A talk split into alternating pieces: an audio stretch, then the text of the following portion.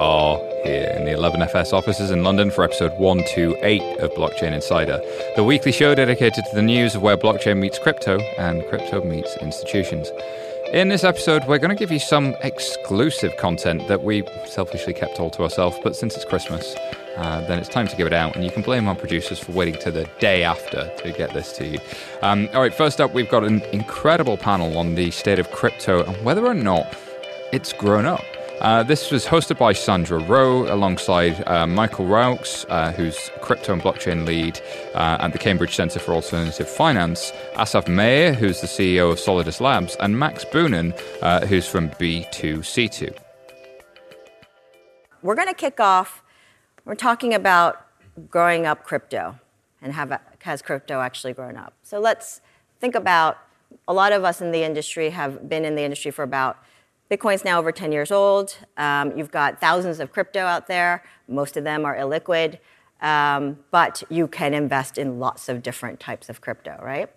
Uh, let's talk about the macro to start with. And I'm going to have Michel and Asaf and uh, Max uh, introduce themselves very briefly and give us a macro view of where do you think the state of the crypto markets are today from your perspective. Hi everyone, so my name is Michel Rauchs. I'm a cryptocurrency researcher at the Cambridge Center for Alternative Finance, uh, which is based at the University of Cambridge. Um, do you want a macro view right now? Yes, right. go ahead. so I think uh, it has definitely grown up since the last three, four years, um, but there's still quite a lot of problems and challenges uh, that need to be solved. So I think I could talk about this for just like an hour, so I'll just pass it over and we're going to talk about this later. Um, hi everyone, my name is Asaf. I am the CEO of Solidus Labs. We're an ML-powered uh, infrastructure uh, that's providing market surveillance and transaction monitoring for exchanges, broker-dealers, market makers, and hedge funds. Uh, we help them to detect, address, and investigate uh, manipulation. I guess from our perspective, in macro level, I would say that um, you know a year and a half ago when we were discussing different manipulation in the market, people were not as uh, accepting of the fact that it's a problem, and today it's no longer the issue. Today, people understand this is a big problem that needs to be addressed. Yep. I'm Max Boonen, and I run B2C2, one of the main market makers in the crypto space. And the first, and I believe still to this day, the only uh, crypto company to have secured a MIFID 730 license in Europe. Uh, I think that the, the, the, crypto market looks a little bit perhaps like the FX market 10 years ago, uh, with a lot of pieces of infrastructure that are missing, namely um, spe- specifically funding and credit. I think that that's a big drawback on the space right now. So let's take a, we're going to stay macro for a minute. So when we look at the US versus Asia and Europe, of course, we don't have a landscape that's actually even or even coming close to. It's very fragmented. And when we think about what's going on in Asia versus the US, um, I think there tends to be a lot of eyes on the US just because of the nature of the deep global markets, capital markets. Um, what's your take, and I'm going to start with Max as the market maker, on some of the challenges that you see, and is it fair to say that everyone should be focusing on the US and what's coming out of the US? How are you seeing it when you look at it from a geo geopolitical and geographic um, standpoint. And, and, from a governance standpoint? Uh, so, regulation, how governments are reacting to the fact that crypto markets are getting larger, and some are regulating, some are not regulating. There's a patchwork of things going on. So, as a market maker, how do you see Asia versus the US, for example, or Europe? What's very important to me is that there's more um, regulatory clarity that is attached to the spot crypto market. Because we've got a lot of you know, efforts on, on the derivative side, naturally because um, I think historically the FX market hasn't been regulated on the cash side, but the, you know, it was regulated sort of by proxy in terms of suitability, best execution, client assets, and things like that. But the cash market itself wasn't regulated, whereas derivatives have always, always been regulated. And so I think that's what we see in the crypto market right now. So the CFTC has stepped in because there's a CME futures. And so we're working very well in, in reality. But the cash market, there isn't really any, in, any good piece of legislation that, that has come out specifically addressing that one. So as a market maker, you know, you're forced to operate in a, in a, in a bit of a gray area, which is very uncomfortable. And what you find is that, for better for worse, that tends to push some activities outside of the main jurisdictions and towards you know, more lax uh, uh countries, which is not, not always a good thing. Um, so it would be good to have, to have more clarity. My understanding, for better for worse, is that in the US specifically, there has been, I would say, a lack of enforcement action against some, you know, things that look pretty you know, that don't look optically that great. And my understanding is that there might be at the highest level of government a sort of push not to drive a new industry away in the context of sort of like America first and let's keep the jobs in America, which is very interesting because as an outsider, you look at crypto like, oh my God, why haven't they cracked down on some of that stuff yet? Hmm. Interesting. Uh, yeah, I have Yeah. actually some, some comments from what Max said, which is it's interesting because you know we're actually seeing a lot of our clients are concerned with the fact that different regulatory entities have already used existing frameworks in order to uh, enforce uh, market participants. And so it's true that there isn't specific crypto regulation, let's call it, um, but nevertheless they are going after different market participants that have done wrong. Maybe not everyone, I agree. Uh, but that's what we always say uh, to different clients is regardless of what regulation is going to look like in the future, surveillance is something you can do today in order to make sure you're, you know, you're playing kosher. Uh, but yeah, that's. So a recent study that we did on uh, the jurisdictional differences when it comes to regulating cryptocurrencies actually found that um, so jurisdictions that have high levels of crypto asset activity domestically, uh, 46 or 47 percent of them actually uh, use what we call a retrofitted approach, uh, which means that they take existing laws and try to fit cryptocurrencies somehow in there. Um, now, smaller countries that have low levels of activity try to push and to create what we call bespoke regulatory regimes or completely new laws that might be premature in some cases in order to be you know, regulatory friendly, attract talent and business. Um, and that creates additional problems as well. So the question of what is the right approach? And so one of the main challenges in that is really beyond geographical difference, I would say, is that there's an overlap of uh, regulatory perimeters, which means that so what we found is on average, there's at least three different regulatory bodies or agencies for each jurisdiction that have some uh, you know, remit, regulatory remit over these activities. And that can go up to six different regulatory agencies, which then have contradictory statements, which doesn't really help businesses um, navigate that landscape. And that is for each jurisdiction, right? So cryptocurrencies are global by nature, so the user base is global as well. So that just creates an entire, you know, very complex landscape to navigate. So I think the conclusion is here that we've got a very complex landscape for anyone who's trying to do business and grow their business uh, in crypto. Um, so I, am going to take a lot of the questions here as well and incorporate them into what we've already uh, discussed that we would like to hit in terms of major points. So please keep the questions coming. Um, so one of the questions is, what are the key factors preventing widespread adoption of cryptocurrencies? I will tweak that a little bit in conjunction with what we were discussing, which is people talk about the institutionalization or institutions coming into the crypto market as sort of the bellwether of whether this goes mainstream and legit. Um, I'd like to have the panel here opine on whether you do believe that institutions coming in and this becoming is, is really the um, bellwether for it becoming mainstream and legit. Mm-hmm. Um, well, institutions are in the market. I think it, it's quite a misnomer. People tend to misunderstand what a, financial institution is. Uh, they think that an institution is a BlackRock, and anything else that's not BlackRock is not an institution. But that, that's false.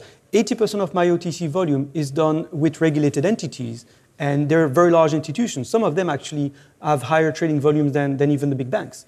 Um, so, you know, we have institutions in the space. It's not because pension funds are not in the space or insurers are not in the space that we don't have institutions. But we have to keep in mind that all financial institutions, at the end of the day, they cater to the needs of the, of the end user, of, of the general population. Yes, pension funds might have you know, huge pots of money, uh, and, and, they're like big elephants in the room. But at the end of the day, it's millions upon millions of people that put their life savings into their pension fund. And that's, that's what it is at the end of the day. So it's not like there's an existing pool of money that exists outside of reality that we could call institutional money. And then there's all the stupid retail traders. It's, it's not the case at all. You know, all of the money that we have in, slushing around the financial market, at the end of the day, is attached to, you know, end users and individuals, right? Um, however, or many layers you may have in, between, right?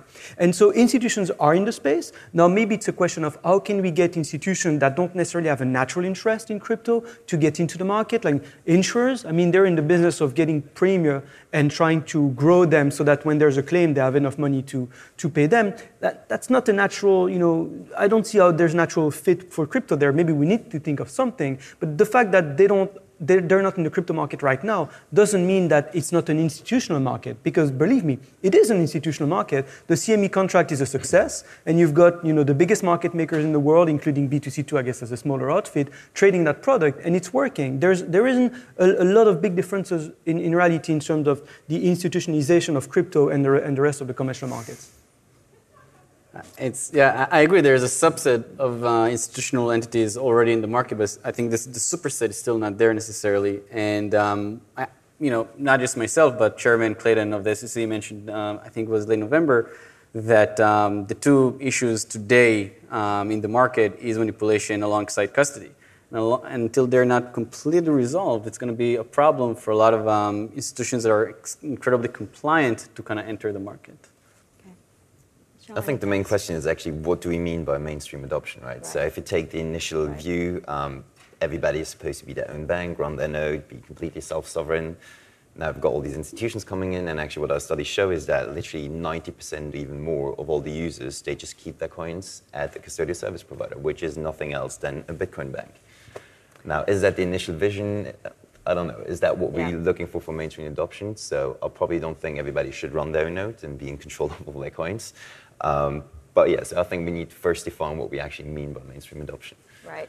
So this is the point that I think um, I've raised a few times, and people have definitely pushed back on me. So feel free to push back, which is we had Bitcoin and the other cryptos that have now grown up, which were grassroots movements that were meant to actually uh, innovate and uh, how shall I put it, um, you know, kind of break the current model of the way we do things. And actually, what's happened is if you believe in crypto as an asset class, then it is now conforming to the existing infrastructure of today's markets, which means there's digital custodians coming into play, there are OTC brokers, there are uh, market makers, and there is insurance coming in.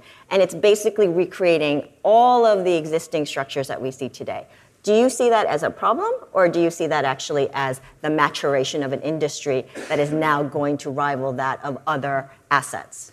Irrespective of my views, there's no alternative because the reason that conventional markets look the way they look is not because there are some nefarious forces at play, it's because there are economic forces at play that push us towards separating clearinghouses and exchange and custodians, etc., and for some people to provide their balance sheet to support trading activity. So the, the fact that we're going to look like that more and more over the next couple of years, that's just what it is, and there's no way out. Now, it is true that it's kind of it, it's a little bit sad that you know it's not very grassroots anymore. However, some companies in the space, you know, I think of Binance, are sort of trying to fight to keep it a little bit you know, roots.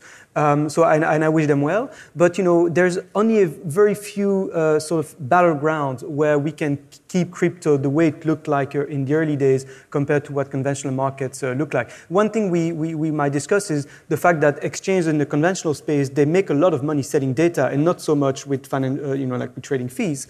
Um, that's something that we haven't seen in crypto yet. And there's a possibility that actually it doesn't obtain because um, it's exchanges themselves make more money by keeping it a level playing field so that a lot of people can come and trade on their platform rather than, you know, uh, force people to pay $50,000 a month just for the data, which means that they, they, you know, there's a high bar to entry. So that's a possible battleground that is not going to tip in favor of the conventional ways of doing things. So I'm going to take uh, one of the questions here and rephrase it. Um, and this is around uh, market manipulation and certain platforms out there in the world who seem to have more of a view of non regulation or staying outside of regulation, as opposed to those platforms out there that are trying to comply with existing regulation. Um, we've got two worlds. They're going to start to co- collide. What are your views on this battlefield? that's the one. That's one. Um, yeah. So um, it also relates to the previous question, right? Um, what regulation looks like and, and what this battlefield looks like. And I, I, would say that it needs to be a hybrid, right? You need to cherry pick um, regulation from the existing market, from the traditional market, I would call it. Uh, there's good things there that, that needs to stick in this new kind of emerging economy. Um, but then Michel mentioned earlier that a lot of the existing frameworks today are not really fitting into the trading workflows today.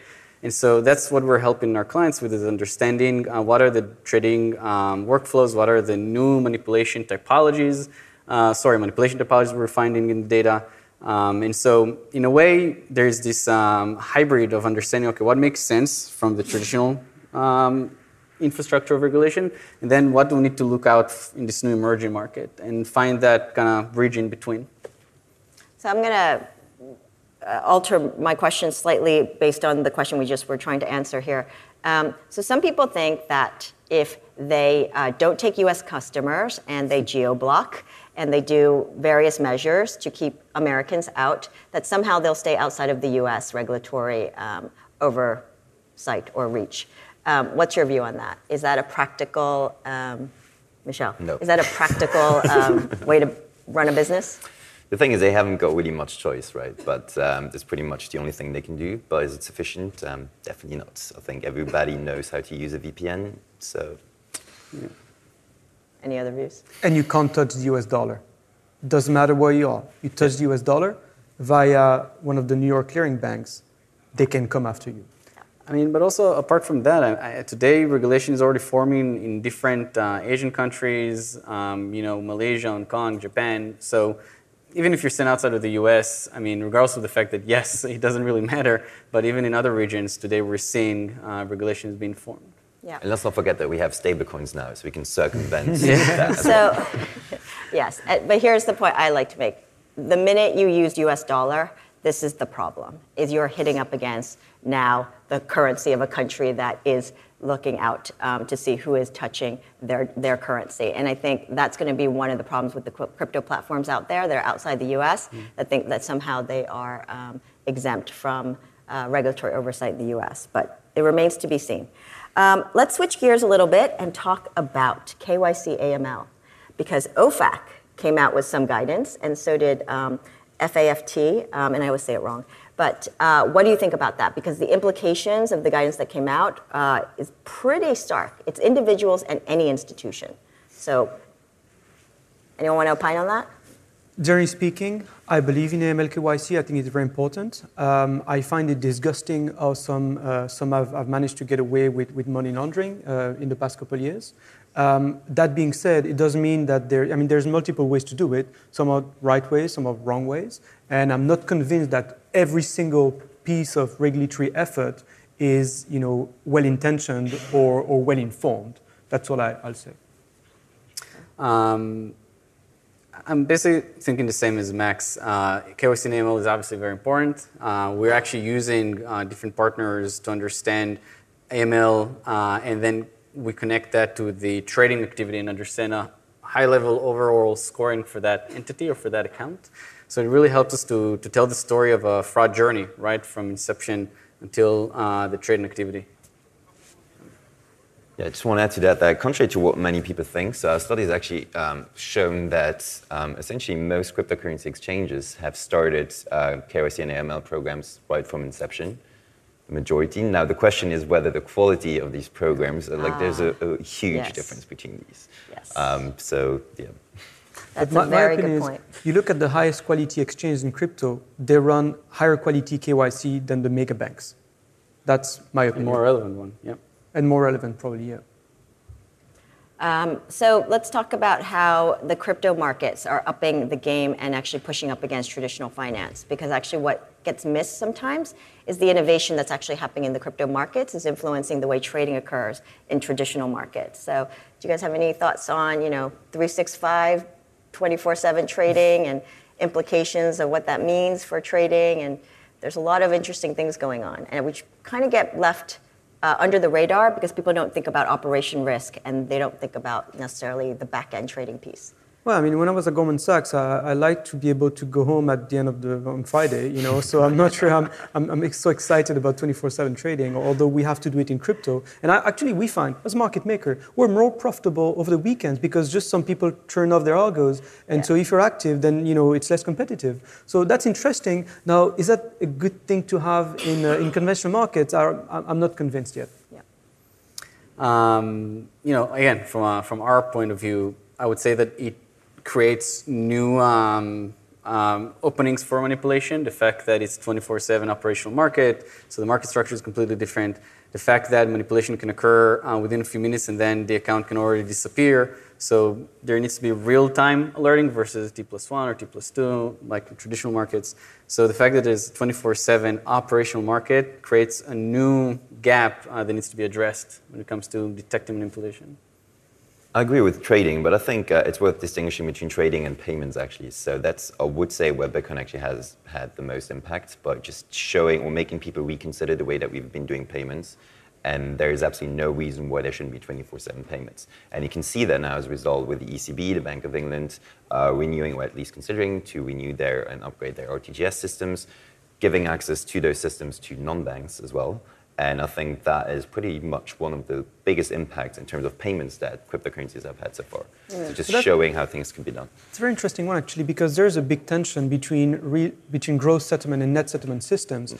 And the fact if you're open payments over the weekend, it sounds very, very vanilla and I mean, no big deal. But in reality, when you have payments, you also have credit. And so if you have credit systems or credit relationships that are sort of active over a weekend when the rest of the market is not really working, you know, th- that's exposing yourself to potential, you know, unintended consequences or risks that you, you've forgotten about. You know, when, uh, in, in, you know, during the 2008 crisis, people, even though they were supposed to settle gross, they were waiting until the last, the last minutes of the day because they didn't want to have the intraday exposures um, that, that can come with that. If you know that you have a payment now, but you're expecting one later in, few, in, in, the day, but you're, you're supposed to do it gross, then you might just like delay your payment. So it's got like weird unintended consequences which can have very adverse effects on liquidity. Just generally speaking, the trade-off between liquidity and, and gross settlement. So opening that over the weekend when, for instance, if you have to liquidate assets, but you can't because it's a weekend in order to face some sort of margin call or anything like that, eh, you know, let's not forget that when there's payment, there's credit. And so if you have that over the weekend, mm, while not everyone is around, could introduce some uh, introduce, uh, interesting risk profiles um, that we haven't even considered yet. Okay, so let's talk about fake volume um, that falls into also the category around manipulation and just dodgy behavior, pumping and dumping, all those terms that you know, in, in regulated markets should not be happening. So, uh, what are we going to do about that? How do we clean this up? Right. Um, so, I think that also the bigger question here is what true market integrity looks like mm-hmm. um, in this market. And you know, I think that some companies that if a year ago didn't really make any effort to uh, become compliant, you can see that today they're you know appointing compliance officers, they're putting in place some surveillance uh, program, but it's not necessarily enough. Uh, so then it begs the question, what does market integrity looks like? And we're working, you know, with digital, digital, global digital finance, and they bring the right people around the table to understand what this, um, what are some actionable items market participants can do, as well as investors looked for in these different exchanges, for example, uh, to understand what market integrity is supposed to be. So let, let's talk about standards then, since you've mentioned GDF. Standards, yeah. Um, when we look at bringing together standards, we've got a body, the Global Digital Finance Group, who are literally creating with the industry uh, codes of conduct, um, standards. How do you see it unfolding? Do we need to get the big guys and the little guys together? How should it work?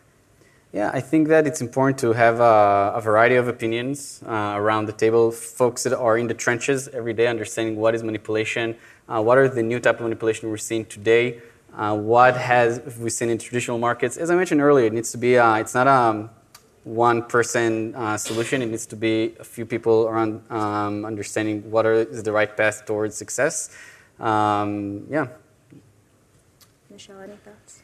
Yeah, I think we've already seen quite, quite a few initiatives in terms of self policing, but mm-hmm. also self regulation. And the best example I would say is the Japanese Virtual Currency Exchange Association, which is actually now a self regulatory body appointed by the FSA, and they have the power to actually punish their own members.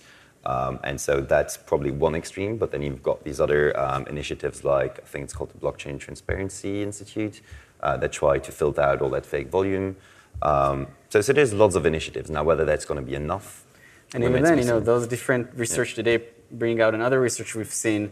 They rely on API data that is not at all complete. Uh, and so that begs the question, what is real market integrity? Uh, and what is the type of data these exchanges needs to kind of release?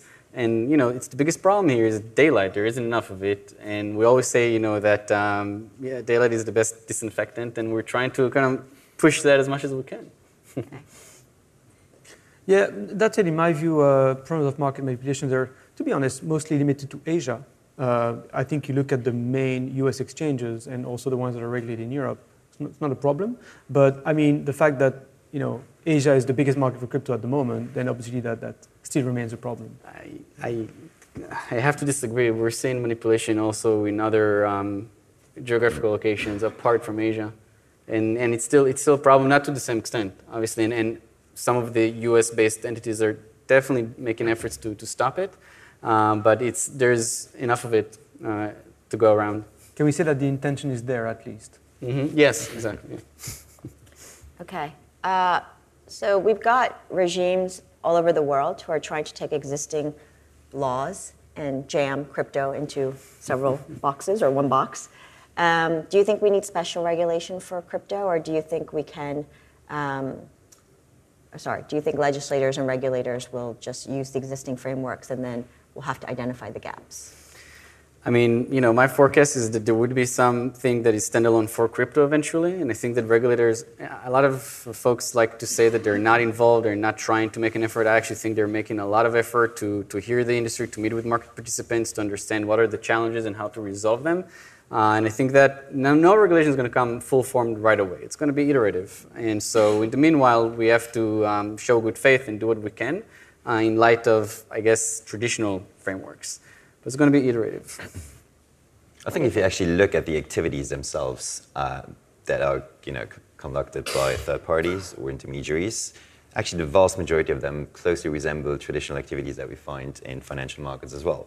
And then the question becomes just because you use a different type of asset, as long as that property of the asset doesn't really change fundamentally the way the intermediaries handle it, you really need to regulate it completely differently. And then taking that approach as well, then we need to look at okay, so what are the unique characteristics of these assets? Like, for example, custody, where we have multi-sig and different setups that can be done, or mining, something that didn't really exist before, and then see well, if there's no fitting regime for that, then we might actually consider creating a regime for those activities, but not necessarily something that just mixes everything together when we already have you know two, three hundred years of regulation about certain activities like trading um, that work pretty well. Um, yeah. I think so too. In a way, I think that the existing piece of regulation, uh, you know, the regulatory framework that we have is, is sufficient, probably, and there isn't anything really special about crypto that would require something new. But there is a gap, there's a tension in the market, which is that because a lot of activities historically haven't been regulated, like the cash market, um, we find that there, if you're a, a stand-up crypto company and you want to show that you have very good internal processes and you're like on the up and up, then you'd like to get a license. You get, you'd like to get a stamp of approval. But if there's no license, there's no stamp of approval to get. And you find that the exchanges are regulated like by proxy, they're as payments institutions. But exchanges are not payments institutions, but Coinbase, Bitstamp, etc., they all have payments license.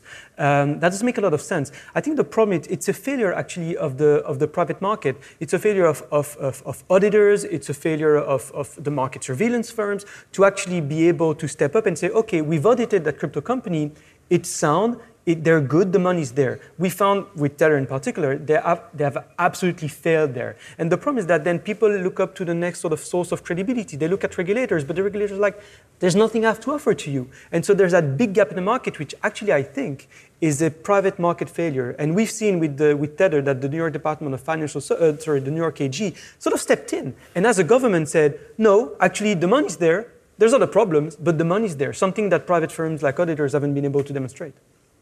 Okay, so I don't want to depress people. I want to end with a optimistic note. So, in our last minute lightning round, tell me what you are most excited about in 2019 going to 2020.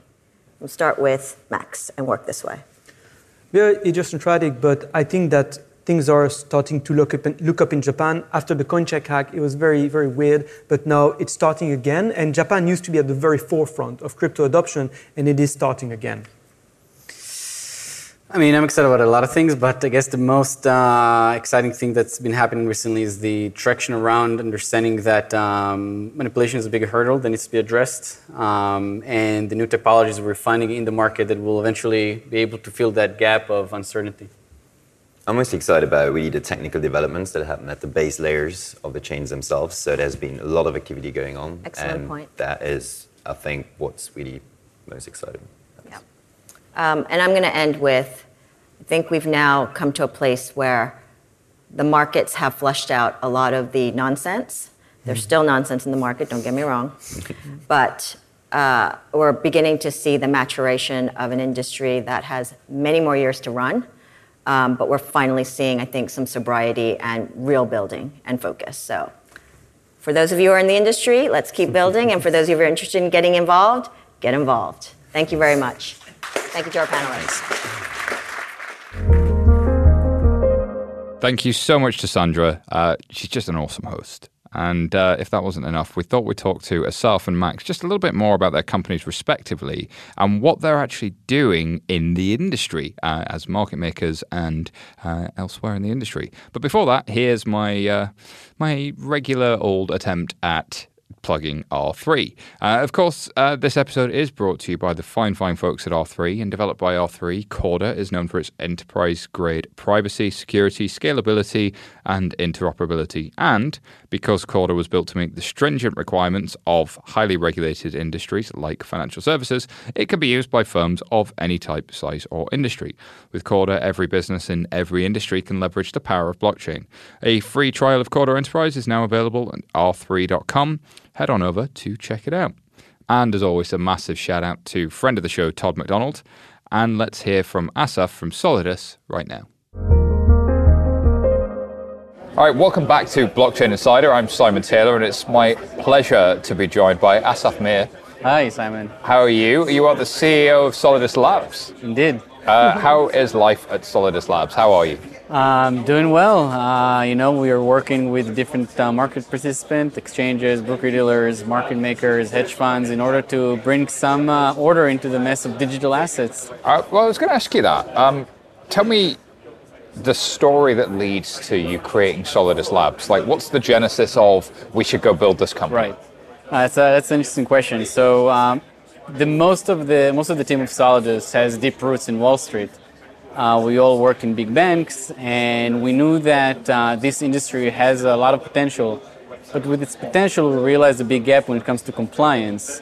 Now, compliance is a huge umbrella term. Uh, you know, it's KYC, AML, transaction monitoring, uh, and market surveillance. What we haven't seen companies are doing are offering products that are crypto native for market surveillance and transaction monitoring uh, for companies that are exposing their clients to the risk of mm-hmm. digital assets. So that's where we really enter the space, realizing that this uh, ecosystem really needs this in order to grow. I believe it was Chairman Clayton of the SEC that mentioned that um, without market surveillance and custody, by the way, the industry can't really move forward and adopt institutional uh, investors. So. Yeah, and I guess market surveillance is something that in the institutional world is well understood, but like Correct. we've definitely seen uh, accusations of market manipulation and concerns coming from the regulators that they fear that there's market manipulation happening and that the industry is not being effective in, in managing market manipulation. So, explain to me what market manipulation might be. Um, sure, yeah. And then explain to me about how you might go about mitigating that risk. Yep. So there's different flavors of market manipulation, uh, and for each of our clients, we're helping them differently. For an exchange, we're monitoring everything from spoofing, layering, pump and dumps. Uh, and the idea is that, uh, for example, if you want to, the, the, easy case is when someone is trying to artificially inflate the price of an asset mm-hmm. by buying and selling uh, on the same account, for example. Yes. Um, and traditionally speaking, legacy systems that you try to take them and basically impose them on this type of trading uh, doesn't really work as, as, as effectively, uh, which is why uh, um, a system that is tailored for digital assets that's also not just rule based but using machine learning techniques in order to understand other data anomalies really is able to reduce the false positives that we're seeing with our with our clients. And false positives suck because if I'm yes. uh, if I'm just doing legitimate trading activity and I get held up for being like, hey, you look like you're doing something illegitimate, right. that's pretty annoying. It's pretty annoying. You have to have a team of you know analysts going through that. Uh, you know, a lot of the also legacy systems aren't able to um, accurately assign a probability score to different alerts. Mm-hmm. So you basically have to go through everything, understand. It's either an alert or it's not. It's exactly. not like thirty percent confidence that some a, exactly yeah. some yes, some not. But it's uh, it's uh, on the vast majority of things, uh, probability scoring using uh, these type of techniques of ML mm-hmm. is not quite there yet. Exciting stuff. So. Um, talk to me a little bit more about how the ML actually works for you. So you, what what are you doing? What what, uh, what type of ML are you using, and Yep. uh, and what are you looking for? Can you give me an example for Yeah. spoofing or layering or something? Absolutely. So we're using um, a few different techniques. Uh, we're using unsupervised uh, algorithms as well as supervised algorithms. Uh, what we're doing is basically we're uh, uniquely slicing trading sessions into unique segments. And those segments are then being compared to a trained label data set of known manipulation schemes that were either adjudicated or draw different regulatory attention from our pilot customers. Then we're able to basically mathematically compare those segments into that label data set and assign a score to each one of those segments and, and telling to our clients whether or not um, manipulation have taken place. Now, I always say to our clients, you know, we are like dogs sniffing bombs, right? We're able to say whether or not this looks and smells like it, but then they need to take their human expertise and truly Yeah. um, dig into it.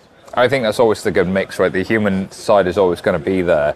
Um, I guess what, how important is it that uh, you guys are, are doing this stuff? Because I guess crypto has a bit of a bad name. Yep. I think it's got a bit of a reputation issue. Absolutely. What role do you see yourselves playing, and do you see, uh, and who are your clients, and, and are they looking for you to start helping with that? Right. Um, I couldn't agree more with you, Simon. I think that's partially why we wanted to enter this space. Uh, we are literally bridging the world of Wall Street and traditional finance with this newer, uh, evolving economy. We believe that there's a lot of room for growth uh, as long as kind of mature, grounded companies are coming into the, the mix and trying to understand how this all needs to work. Uh, trading workflows are completely um, have a lot of gaps today that we're trying to kind of fill in. So it's very much needed. It's very much needed uh, to bridge between the regulators and these different companies that are working in this space.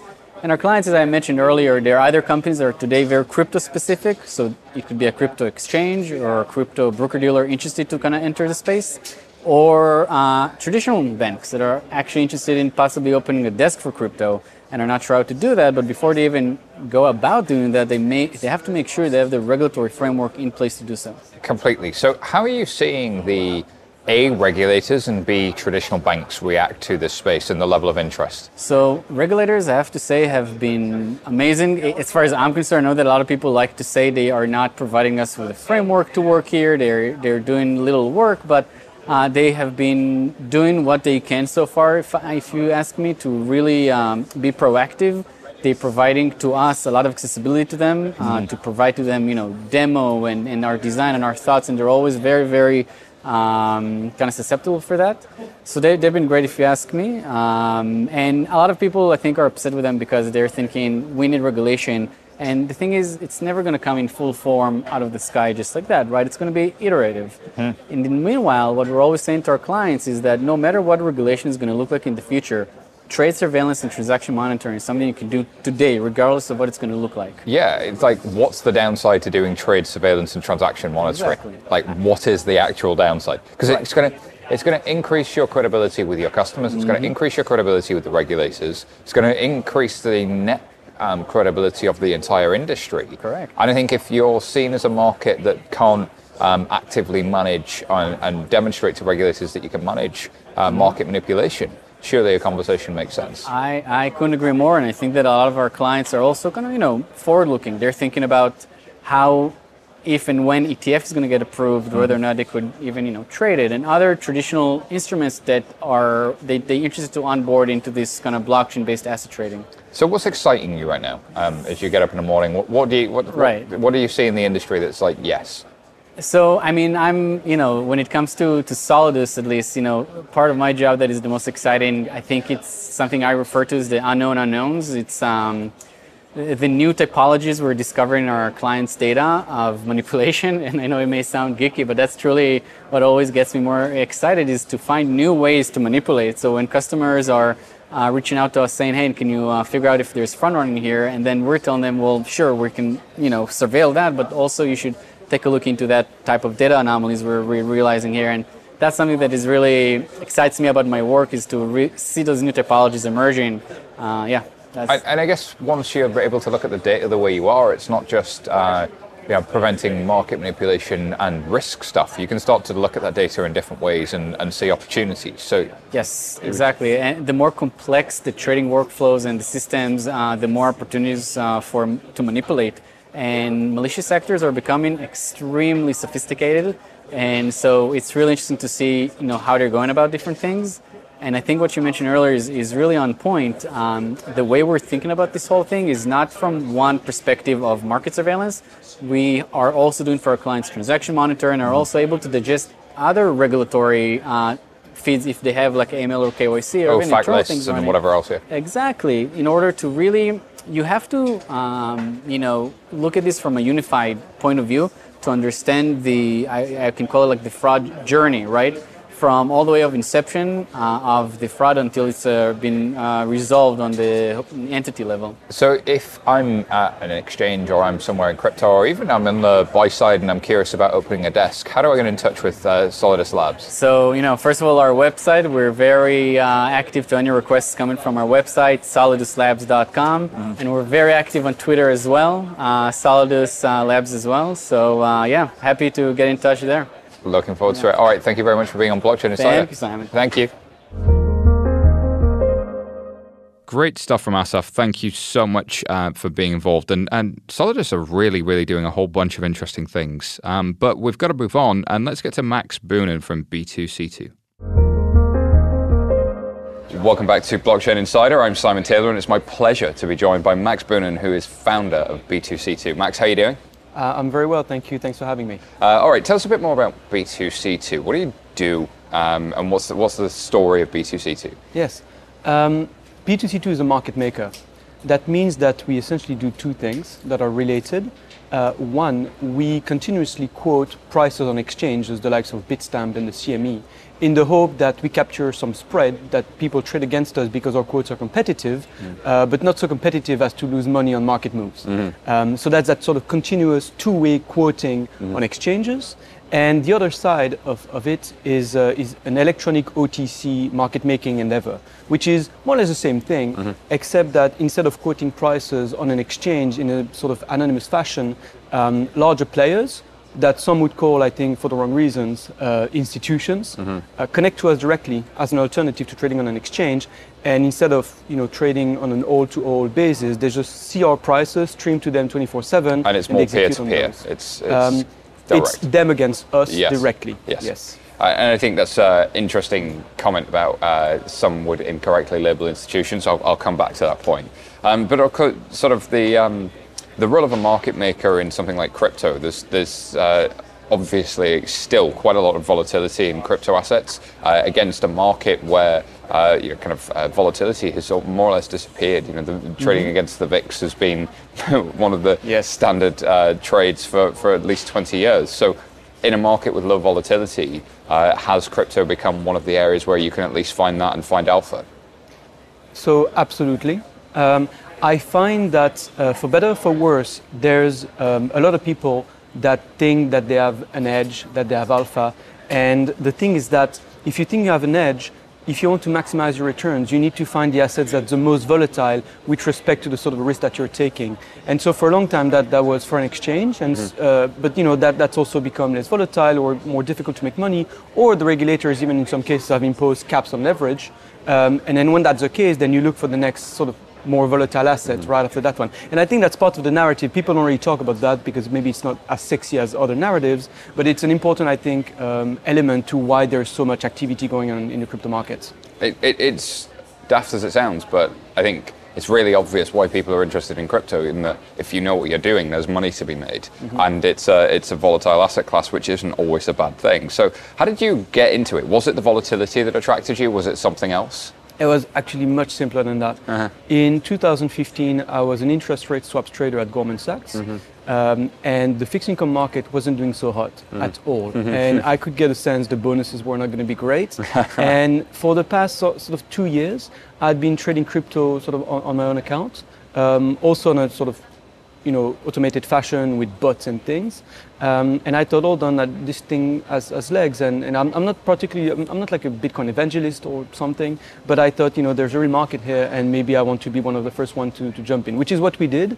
Uh, we've been active in the market since 2015 and we've seen, you know, ups and downs, which have been, I guess, you know, uh, it's been a good learning experience. It really, really has uh, been an interesting ride over that time period. So, uh, what what have been your learnings and experiences over that sort of time horizon from 2015 to now? You know, what do you wish you knew then that you know now? Um, well, in the crypto market specifically, um, I think that one thing that's been a disappointment, I think, for a lot of companies in the space is the impact of regulation on the standing of the crypto market. A lot of people thought that it's only a matter of regulators, you know, stepping in and, and you know, crypto players getting the licenses and things like that, and then the market's going to have a good reputation. It's actually not the case because you find you find that there's still it's still a, uh, some, something that's playing out that a lot of people have very big licenses very expensive licenses, yet other parts of the financial system, they don't want to work with them. You know, I'm thinking Yeah. of banks. You've still got a credibility issue, even if you're Yes. regulated. Yes, yes, and and also I think that some of the reg- the, the pieces of regulation that have that have come out are not really necessarily fit for purpose. Um, weirdly, I think that the the existing regulatory framework that we have is actually fit for purpose. I'm thinking of MiFID in, in, in Europe. I think it's just you know crypto firms are not necessarily different, except you know, you've got that you know blockchain transfers and things like that. But really, they're just financial services, right? There's some quirks, right, around key management and custody that, that I think are important. Um, but outside of managing those risks, materially, a lot of the risks around market manipulation, around financial crime, around all of that kind of stuff look quite similar to they would in financial markets. Yes, it's MLKYC. It's suitability, something that we don't talk a lot about. In- you know, we don't talk about that in crypto, um, and uh, and also transparency. Suitability is a really good one. So, what are your thoughts on uh, kind of the landscape of different actors in the crypto market? Are they doing themselves favors or are they doing themselves a disservice at the moment? Because there's there's definitely a risk of I think reg arb, um, where you've got uh, you know, kind of a race to the bottom of the uh, jurisdictions of like the most permissive. Is that harming, you know, sort of the industry's uh, focus with banks and with regulators, or you know, is there a, a movement towards more credibility that you're seeing in the industry as well? Um, and and how can we how can we move it in that direction? So that uh, that sort of race to the bottom is always a risk, I think, in all markets. the, it's a di- difficult dial to, to adjust. My my feeling is that the reg- crypto-specific regulation is is very onerous when it exists, and when it doesn't exist, it doesn't seem to give uh, the businesses that go after uh, licenses necessarily the the boost in terms of credibility that it ought to give them. Um, when you can demonstrate that your operating principles are sound enough that you know the regulators think that uh, deem you uh, worthy. Um, so I think that there's a risk that what we see is, is also something that's played out in other markets, which is that larger players, and I'm thinking about the incumbents, you know, the banks and others, actually, because they're already in the regulatory perimeter, step in and take over. Not because their, um, you know, their, their systems and, and, and, and operations are better, but simply because they're already there, right? And they have the credibility and they have the connections um, to, to make it work. Whereas, you know, you can have the, the most, the, the, the, the most appropriately managed and, um, and, and safe startup ever, if they don't get a bank account or you know, if, uh, if, if other players don't want to work with them because they have too small a balance sheet or something like that, it's not going to work out. And I think that there's a risk of that because one thing we've seen in the 2017 bubble is that, and I'm not a bank basher, I mean, I used to work at Goldman Sachs, you know, it would be very ironic, um, is that it's not a question of reputation or, or AML risk or anything like that for the big banks. It's only about the money. If there's enough money to be made, they will jump in, and that's exactly what we saw at the peak of the bubble. They were scrambling to get into the crypto market Yeah. after having said for years, "Oh, this is dodgy, this is dodgy." So if you know we're in a maybe at the beginning of a new bull market, we might see the same thing again. And, and I want to sort of uh, pick you up on that. Do you think that crypto is, you know, what's your personal thesis? Is crypto this thing that's this nice, weird thing in the corner, and then something comes along and replaces it that looks like more like traditional assets? I'm talking here about security tokens and asset-backed tokens and, and this sort of thing. Or do you suspect that things like crypto and, and, and uh, you know, natively digital assets will, will take off and become a thing in their own right? Or both? Yeah. Um, so I'm, I'm, not a, I'm not a crypto evangelist, but I do think that the, the you know crypto stands on, on its own merits.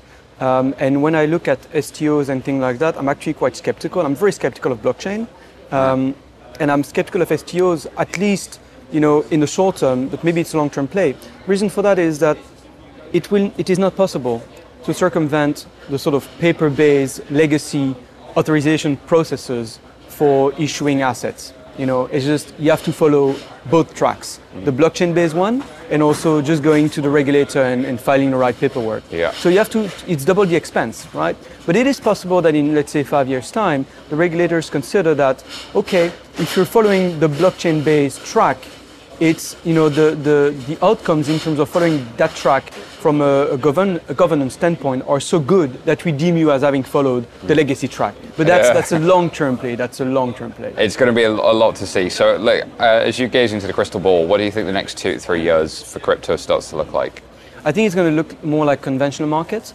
Uh, there are a lot of functions that are important in conventional markets that don't exist in crypto. People were all about custody uh, a year and a half ago, and I thought, well, hold on a second, it's not just about custody. They thought that the big institutions need custody to come in because they need to protect the coins. It's not just that. There's a lot of other important things, such as, well, funding and credit. You know, it's yeah. very important. If you, if it's the whole infrastructure, and custody yes. is one piece of that. I come from a sort of foreign exchange background as well, traded FX swaps before. Um, one thing that's very important is that if you're a hedge fund and you buy 100 million of dollar yen, you don't actually put down $100 million. Mm-hmm. No, the bank or your prime broker lends that money to you to support the position. That's not something that exists in crypto at the moment, and I think that's really keeping a, a lid on what we can achieve in terms of volumes and turnovers. But isn't it interesting, though, that uh, banks who are you know, effective prime brokers and prime, uh, boutique prime brokers haven't really done that yet? Um, do you have a reason for why you think that is? Well, some tried actually. Uh, Barclays, I think, had an interesting approach to the market because they were not looking at just, hey, can we trade Bitcoin? But they were looking at the value chain, yeah. you know, in terms of, yeah, custody, repo, you know, FX swaps and things like that. Could, could they insert themselves you know, in one, at one of those layers. And simply, they started doing that at the top of the bubble, right? So, you know, they, they ended up, as far as I know, ditching that effort for the time being. But they had that other approach that I think was quite interesting. I, I think it's going to be interesting to watch the buy side um, look to usurp prime brokers because the buy side's margins are being compressed. So that's a really interesting, and they are facing increasing regulation in their own right. Uh, and I think they're looking at their prime brokers and looking at where's the value coming from.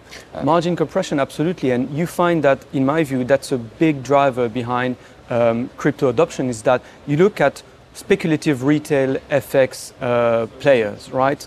In FX, it's become more and more difficult to make money.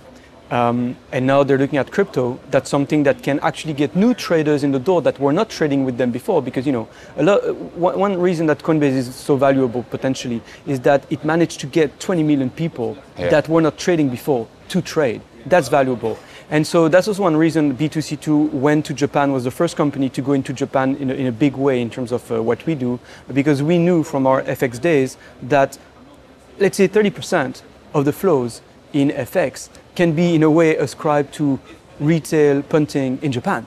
Wow. You know, and so if you know that about the the real the conventional market, there's it, then it's clear that the crypto market is going to be a big thing in Japan, if only because the, the, the, the incumbents, you know, the, the, the, big retail brokers, have such an incentive to go and find, and find new sources of revenue when you consider that the peak for FX trading was around like 2014 15. Max, super interesting conversation. Thank you for being on Blockchain Insider, sir. Thank you very much, Simon. I really enjoyed that chat with Max. Uh, thank you so much for being on the show. That wraps up another show. Thank you for listening. If you like this one a little bit extra, why not give us a review? It just takes 10 seconds and you can do it right there on your phone. Just give us a review. Reminder this podcast is brought to you by 11FS, and we are a challenger consultancy working to shape the very fabric of financial services, delivering new propositions and new products to market uh, across the globe. Thank you so much for listening. We will, of course, have more Blockchain Insider next week, where we look at our top 10 blockchain and crypto predictions for 2020. Hope you all had a great Christmas and have a happy new year.